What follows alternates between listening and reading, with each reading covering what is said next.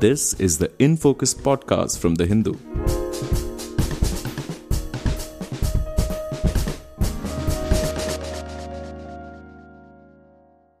Hello and welcome to another edition of the In Focus podcast. I'm your host, G. Sampath. A five judge constitution bench of the Supreme Court on Thursday unanimously struck down the center's electoral bond scheme. Electoral bonds enabled anonymous political donations, which the Supreme Court has termed as quote unquote unconstitutional.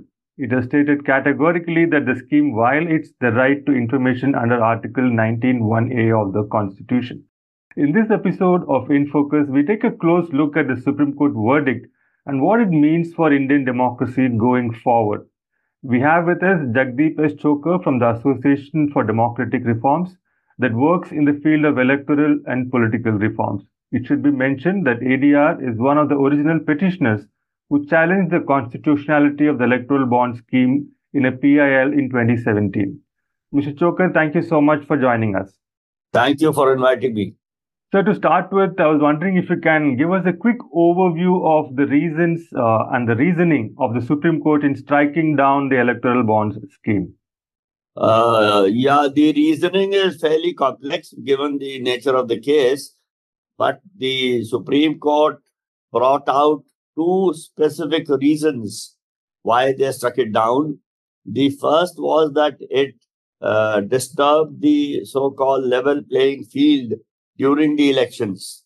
The reason for disturbance of the level playing field was that the scheme, as we had uh, been saying from actually day one or day two or when it was announced, was that the scheme had the potential of the ruling party, regardless of which party was the ruling party, uh, the ruling party had the potential of choking the funding of all opposition parties.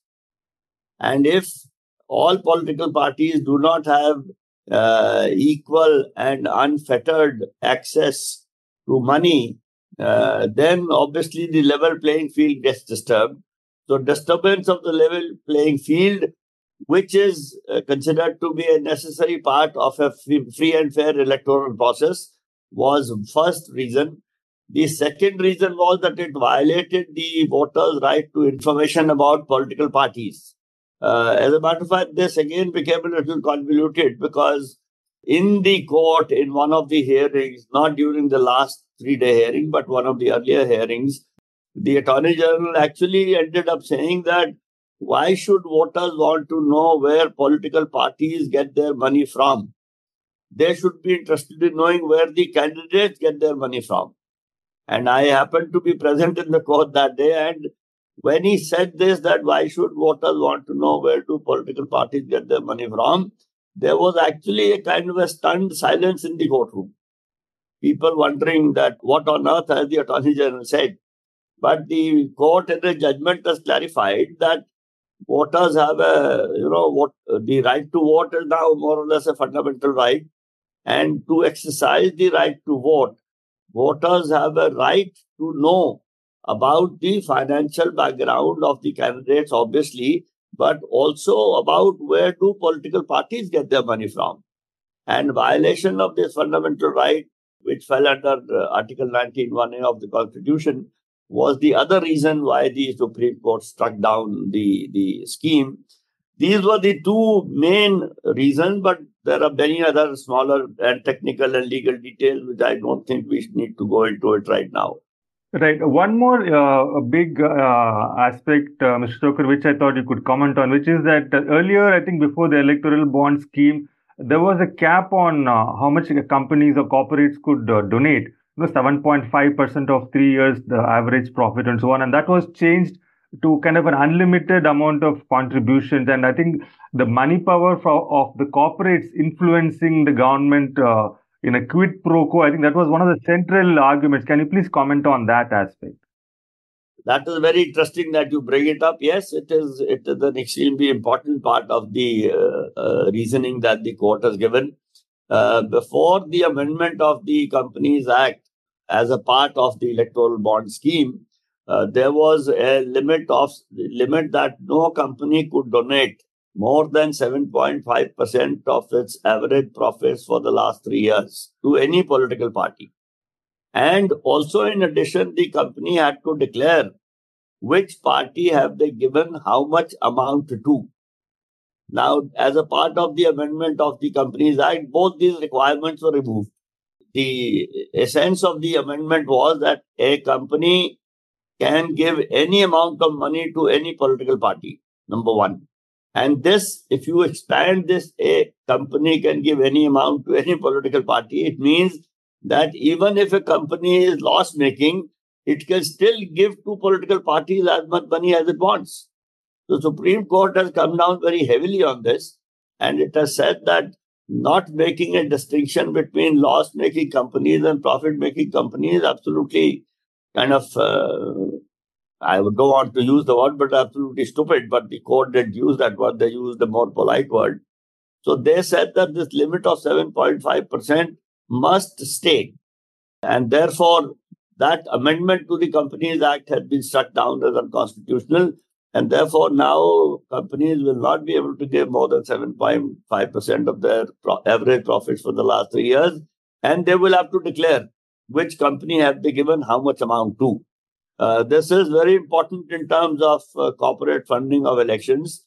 Actually, when we come to this issue, the other uh, thing that this amendment uh, and a related amendment caused was that any company, when we say any company could give any amount of money to any political parties, any company, given the corresponding amendments to the FCRA, Foreign Currency Regulation Account, uh, Regulation Act, it meant that a subsidiary of a foreign company in India, even if that subsidiary is not making any profits, could give could donate any amount of money to any political parties. The upshot would have been that a foreign company would open a subsidiary in the in the country, which would be just like a shell company, and the foreign company through this shell subsidiary company could keep giving as much money as it wanted to political parties. And this would have opened the floodgate of influence of foreign money, whether that is uh, drug money, whether that is illegal arms trade money, whatever that money may be, we would, have made its way to the political system in the country, thereby actually exposing national security uh, this was part of the argument, although I don't think it found uh, place in the judgment. But this amendment to Companies Act had very wide-ranging implications, and uh, I am grateful that the Supreme Court has struck it down. Right. I mean, uh, thank you for mentioning that, Mr. Chhokar, because I was going to ask you about it anyway. I mean, these, I mean, these are uh, times when so many democracies, the US, Canada, the UK, they all have controversies. Have seen about foreign interference in their elections. And here, I mean, we have an electoral bond scheme where, as you rightly explained, it is very easy for foreign entities, it could be foreign corporates, it could be anybody who could uh, use their money power to influence uh, government policy in India. It's like a very brazen kind of interference, foreign interference, which is very ironic considering the amount of lengths to which uh, the state has been going to clamp down on foreign money in the social sector. Anyway, that's a separate uh, issue. And one last uh, point regarding this uh, scheme before we move on to other implications, which is the fact that you mentioned that the ruling party has a disproportionate uh, influence on on contributions coming and it, it controls most of it. Uh, is that to do with the fact that only the ruling party can know who the donors are? Is that an angle uh, that you want to talk about a bit? Yes. Uh, you know, the scheme as it was formulated and notified said that uh, the State Bank of India would be the only bank which could issue electoral bonds. So there was a there was a centralization or a monopolization there, and it said that the State Bank of India will collect KYC, you know, know your customer particulars of everyone who buys an electoral bond. And then the scheme said that State Bank would not share this information with anybody at all unless, of course, there was a court order to do so. Now, to say that just because State Bank has been uh, tasked not to share this information with anybody, to say that the State Bank would not even share this information with the government of the day through RBI and uh, the Finance Ministry, etc., is unbelievable. And therefore, whatever the state bank knew, it uh, can be very easily presumed and very confidently presumed that the finance ministry would know and the finance minister would know, and therefore a member of the ruling party will know. Now, we had this apprehension right from, uh, as I said, day two after the announcement of the scheme. Uh, and I used to jocularly mention to people, and in some of my discussions, I've done that, that if you buy an electoral bond from the Parliament Street State Bank of India in New Delhi, and then you start driving your car towards the what is called Janpath, where the Congress has its office. So the, the story goes that if you are on the first traffic circle, you will get a phone call saying, Oh, I believe Mr. Sampath, you have bought an electoral bond worth 100 rupees. And Mr. Sampath, being a wise man, would turn his car towards the Ashoka Road where the BJP has its head office, or the Dayal Upadhyay Marg where it has its head office now. So the there was a clear potential of for the ruling party to get to know the purchase of every single electoral bond. And what the ruling party would do with this information is open to anybody. And uh, my guess would be that they would ask the buyer about having bought the bond, and the buyer would get a message and it will be delivered to the ruling party. So, therefore, the ruling party, and let me stress here, although I've said it earlier, regardless of which party was the ruling party, would have this potential that they could stop funding to all opposition parties. And this came to be true when the data for the first tranche of electoral bonds in the year 2018 came out. In that year, something like 215 crores of electoral bonds were bought, and about 200 and 200 crores went to the BJP, and about uh, 10 crores went to the Congress and 5% went to the other parties. So more than 90% of the electoral bonds purchased in the first year went to the ruling party. Subsequently, this percentage came down to about 60 65%, but it still remained an overwhelmingly large percentage that 60 65% to one party and 35 40% to all other opposition parties. So this apprehension was proved correct by the data that was reported by parties themselves to the Election Commission of India. Right. Now, uh, Mr. Chhokar, uh, looking at what's what's uh, in store going forward, now the Supreme Court has directed the State Bank of India, uh, the only uh, bank which was allowed to make these bonds, issue these bonds. It is it has directed the State Bank of India to make a full disclosure to the Election Commission of uh, who are the donors, how much they gave to which political parties, etc. All the details starting from April 12, 2019. Now, I mean, there is some technical reason they've given saying that there was an interim order passed, etc., etc. But what about the contributions received from the start of the scheme in March 2018 up to April 2019? Shouldn't those also be made public? What is the logic in discounting these contributions? Yeah, the technical reason that you mentioned is that on April 12, 2019, there was an interim order by the Supreme Court, which was the first significant or first substantial hearing that was held after the filing of the petition. In that order, the bench at that time, which was a three judge bench, said that the, peti- the petition raises, and I'm quoting, uh, the petition raises weighty issues which have the potential of uh, influencing the entire democratic system in the country. End of quote. And after saying that it raises weighty issues, it said that the, we or direct the Election Commission of India to collect from political parties all electro- all uh, donations received through electoral bonds since the initiation of the scheme in sealed covers. Now, this order was actually defective in a way that technically a political party could write to the election commission that we don't know how much electoral, who has given us electoral bonds. Because under the scheme, the party need not know or should not know the name of the donor. But those uh, sealed covers are lying with the election commission. Nobody knows what is contained in them. But I would imagine that election commission would now collect information from the state bank because state bank is the source which has all that information. That information uh, prior to april 12 2019 will also come out uh, one way or another.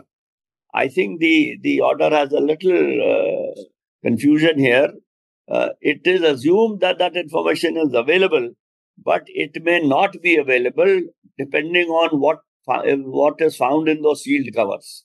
Election Commission has not opened them so far. So I think that would be sorted out when the uh, judgment gets implemented. So you are saying that uh, regardless of what uh, the yesterday's uh, verdict or ruling says, the information about all the bonds which were issued. I mean, State Bank of India obviously knows has all the details, right? With the yes, yes, yes, yes. So it should. You think it will come out from 2018 to April 2019 as well? It it has to come out. If the State Bank does not give it, then uh, I'm sure we will also get it followed up through the court. Right.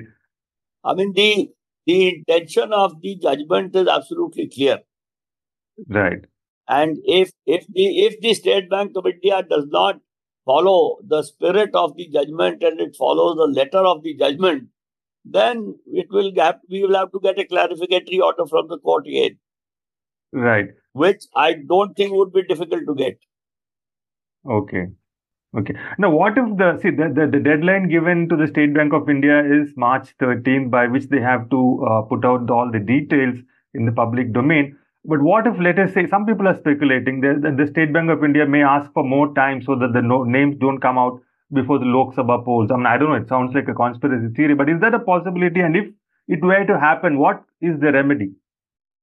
You see, first of all, how can the state bank say that they need time? Because all this information is available with the State Bank of India. I mean, at in this day and age, nobody would believe that this information will take time to be compiled. My, I am confident that this information is available in their uh, data system. All it needs is, you know, a couple of clicks to organize it and send it to the election commission. I mean, if they ask for more time, I am sure that application will have to go to the court and we will also argue in court. I mean, State Bank seeking more time sounds fairly ludicrous, but in case that were to happen, my guess is or my hope is that the court will not give them more time. Number two, even if the court gives them time, they cannot take indefinite time. So we will see when it comes. It will have to be, if the State Bank of India tries to drag its feet, then I guess court will have to intervene and we will request the court to intervene. Right. Now, going back to uh, the other uh, big side of this debate, Mr. Chhokar, we have so far looked at the legal side of it. Now, the political and the democratic uh, uh dimension here. Now, we have the electoral bond scheme, which has been declared as unconstitutional right from the beginning you know, if I mean, uh, by the data which is available, approximately almost 10,000 crores of this uh, unconstitutional campaign funds have shaped the outcome of India's elections over six years. You know, and these are not just unconstitutional funds; they are like possibly laundered money, black money, foreign money. Now they have been at work for six years. So what happened? How do you view the the outcome of of, what has been basically unjust elections for six years. Is there no way to address uh, this aspect? Could this validity of these electoral bond schemes have been decided a little earlier? Could the issuance of these bonds have been stayed? Like, how do we view these elections of the last six years, which have been shaped by these uh, unfair and uh, uh, manifestly unjust bonds? You see, this is a very, very tricky and complicated issue. I have been, I have given it some thought because since yesterday these questions have been raised. You know, the question legally would come as to how does, in, in legal terms, as you well know, how does one prove a nexus between money gotten through electoral bonds and money spent in the election? The purpose of the electoral bond scheme was for elections. But as it was also been argued in court, that this money has also been used by political parties to run the parties for their establishment expenses. And yesterday I heard somebody on television saying that uh, one particular party has been building fancy offices all over the country in every state, and the electoral bond money may have gone into building those offices. Now, proving the nexus of the electoral bond money with the election victory is a very complex and uh, difficult issue to, to speculate on. And unless that is done, I think it will be difficult to challenge the authenticity of the elections. On the other hand, you are right that had, it, had the scheme been stayed when we first filed the petition, and we had also filed, we had filed actually not one but several applications for stay in the in interim period, all of which were denied. If the scheme had been stayed, or if the judgment had been given earlier, and had the judgment been what it is, so given all these ifs, I can imagine that the damage that has been done would not have been done. But at the same time, as somebody has written, I believe in, in, in an article yesterday, uh, it is uh, too little, too late. But at the same time, the person has also written uh, better late than never. So we could have uh, prevented the damage had we acted earlier. And by we, I mean the Supreme Court, uh, which is, of course, very presumptuous of me. Had the Supreme Court acted earlier, uh, the damage could have been prevented. But I guess they have their own compulsions or whatever. Whatever has been done will at least prevent any damage being done going forward. Right.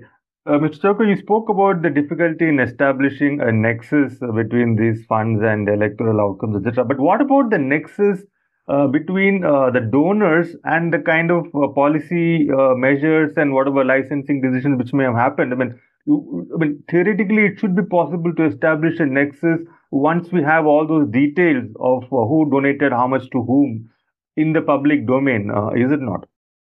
Well, that that is an open question. That is why the data, which is going to be hopefully released by 15th of March, will be very, very valuable and then depending on the that data which is revealed uh, and the decisions taken by the government and the policies made by the government, uh, then one would have to look for patterns and relationships and then come to some inferences uh, depending on that. That is a very open question. It is quite possible. I don't deny that at all. I think it is quite likely. Right. And uh, some analysts, I mean, you spoke earlier about how uh, under the electoral bond scheme, the ruling party, regardless of which uh, party is the ruling party, has a chokehold on on funding uh, from from the donors. Now, some analysts believe that uh, even after ending the electoral bond scheme, it wouldn't really make uh, much difference to this pattern of ruling party getting the lion's share because most of the donations are made in cash. And the only difference the ending of this scheme is going to make is, on, is in terms of transparency. Uh, what are your thoughts on this uh, question? Uh, my thoughts are exactly the same. And I have been saying since yesterday to, to whoever would listen that electoral bond scheme was not the only source of funds for political parties. And the second statement is that our electoral system and the electoral financing system was not outstanding pre 2017. There were many problems. Even we ourselves uh, have been working on these since 1999. So it is not that the problem with electoral financing started in 2017 with electoral bonds. What happened was that the existing scenario, which was pretty dismal, was made much more dismal and a legal cloak or a legal route was provided for giving sort of uh, perhaps questionable money to political parties. Now, this additional damage that was being done since 2017 has now been removed, and we go back to the original system or pre 2017 system, which was not good. It will not be good, and we have to continue to make it better. But this additional impediment in transparency, which electoral bonds have brought in, has been removed. So I agree. The, even when the electoral bonds were on, I mean, if anybody tells me political party were not taking money in cash, I would not believe that person. So cash was being used even during the electoral bond scheme being in operation, and it will continue to be used. We have to continue to work on it. Right. So, so, so in that case, so you do agree that uh, the ruling party will uh, continue to receive a disproportionate share of the funds. They used to receive it earlier also. Right. In Right. this case, two things had happened. One, giving money to ruling parties had been provided a legal cover. That legal cover has been removed in the in the in the earlier system. If somebody gave cash to a political party and if that transaction was uh, captured and caught, it would be considered a crime. Whereas under electoral bonds, that crime had been made legal. That is one. In the earlier system, the ruling party did not have additional and specific information through which to choke funding to other political parties. That additional information will now not be there. Every party will have the same information, whether rightly or wrongly, depending on their political clout. So there will be no legal, additional legal advantage to the ruling party. Right. I mean, listening to you explain this, Mr. Chhokar, it's really uh, breathtaking. You know, the, the, the beauty of uh, how this entire uh, criminal uh, process has been given a legal cloak. I mean, it, it's really amazing. One last question before I let you go. So, uh, given the fact that you you are uh, sort of saying that even without the electoral bond scheme, there are so many issues with political funding in India. So, is uh, is is state funding or public funding of elections like they have in some of the European countries? Is, do you think it's a it's a viable option at all in India? this is a very standard question, and I'm glad you said state funding or political funding. I have been arguing for the last four or five years that calling it state funding is a misnomer because unfortunately we have a tendency in India that people say anything that the government does is free and government money is free. Government money is people's money. So therefore, if we call it public funding, it is my hope that people will realize that it is their money which is going to be given to political parties and candidates under the garb under the garb of state funding. So it is if people realize that it is their own money that is being given, I think their reaction will be slightly different. This is one. The secondly, philosophically speaking, public funding of elections is a very sound idea. I have no qualms and I think it is a good idea. But the question arises how does one implement it? Now, there are two issues. Number one, when, let us say, public money is given to political parties for running themselves and for fighting elections and so on. Now, will we allow or will political parties be allowed to collect money from other sources also? This is a very tricky issue. If political parties are given public money, I would insist that they do not collect money from any other source. Otherwise, it would be like throwing good money after bad money. I mean, if you tell a, you know, I'm sorry to say it this way and publicly because people may take offense. If you ask a customs and excise person or a police person, etc., that we will increase your salary five times, but you stop taking bribes. Is that likely to happen? Right. What about other countries which have public financing? Do, are political parties allowed? No, no, no, uh, no, no. I was asking you a rhetorical question, and Hmm. let me then pursue. If you stop somebody's, uh, increase somebody's salary and ask him to stop taking bribe, it is not likely to happen. And political parties are not likely to agree not to take any other money if they are given public money. Number one. Number two, let us say we decide and they agree. Now, how how do we plan for this? How much money do we budget for giving to political parties for conducting elections? uh, normal system of budgeting that I have seen in the government and elsewhere is that you decide, you you figure out how much money was spent on this activity in the previous year. In this case, it will be previous election. How do we get to know what was the money spent in the previous election? Does anybody know how much money was spent in the last election? There was an estimate made by the Center for Media Studies that it was about 60,000 crores. If you read the report of the Center for Media Studies, which I have done, there are about 35, 40 issues that they say they have not included in this assessment.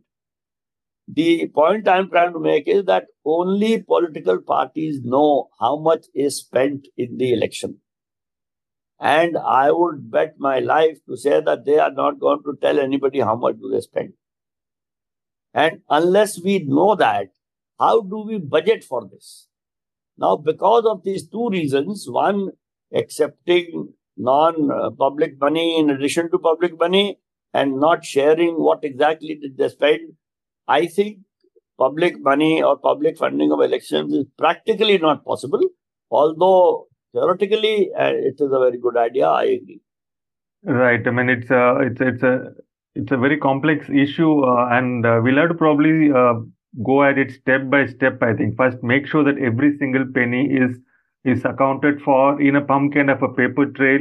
And once you get an idea through that measure how much money is being spent by each political party, and then maybe uh, we can go to the next stage. Because once I think as long as uh, uh there is an opportunity for a political party to accept extra donations beyond what say the public financing is giving them in a way that it's not uh, visible to the public then i think they will i think once it's visible that they are getting so much extra i think then it might be easier to track it and then impose a cap that visibility mr sampath i respectfully submit is impossible under the current scenario okay, right. Thank you so much, Mr. Chhokar. We're running, we're run out of time. It was an absolute pleasure talking to you. I think it was, it, as you said, a little late, but better late than never. I think we will hopefully see uh, the positive impact of this uh, historic uh, uh development judgment from the Supreme Court. The, the label uh, too little, too late, and better late than never is be, is used by Paranjoy Guha Thakurta in one of his pieces that he wrote yesterday. It is not mine. Okay, okay, okay, right. Yes, I'm glad it's on record as well. Thank you so much for mentioning that. Yeah. Okay. Okay. Thank you so much. In Focus will be back soon with analysis of the biggest news issues. In the meantime, you can find our podcast on Spotify Apple Podcasts, Stitcher, and other platforms. Just search for In Focus by The Hindu. We'll see you soon.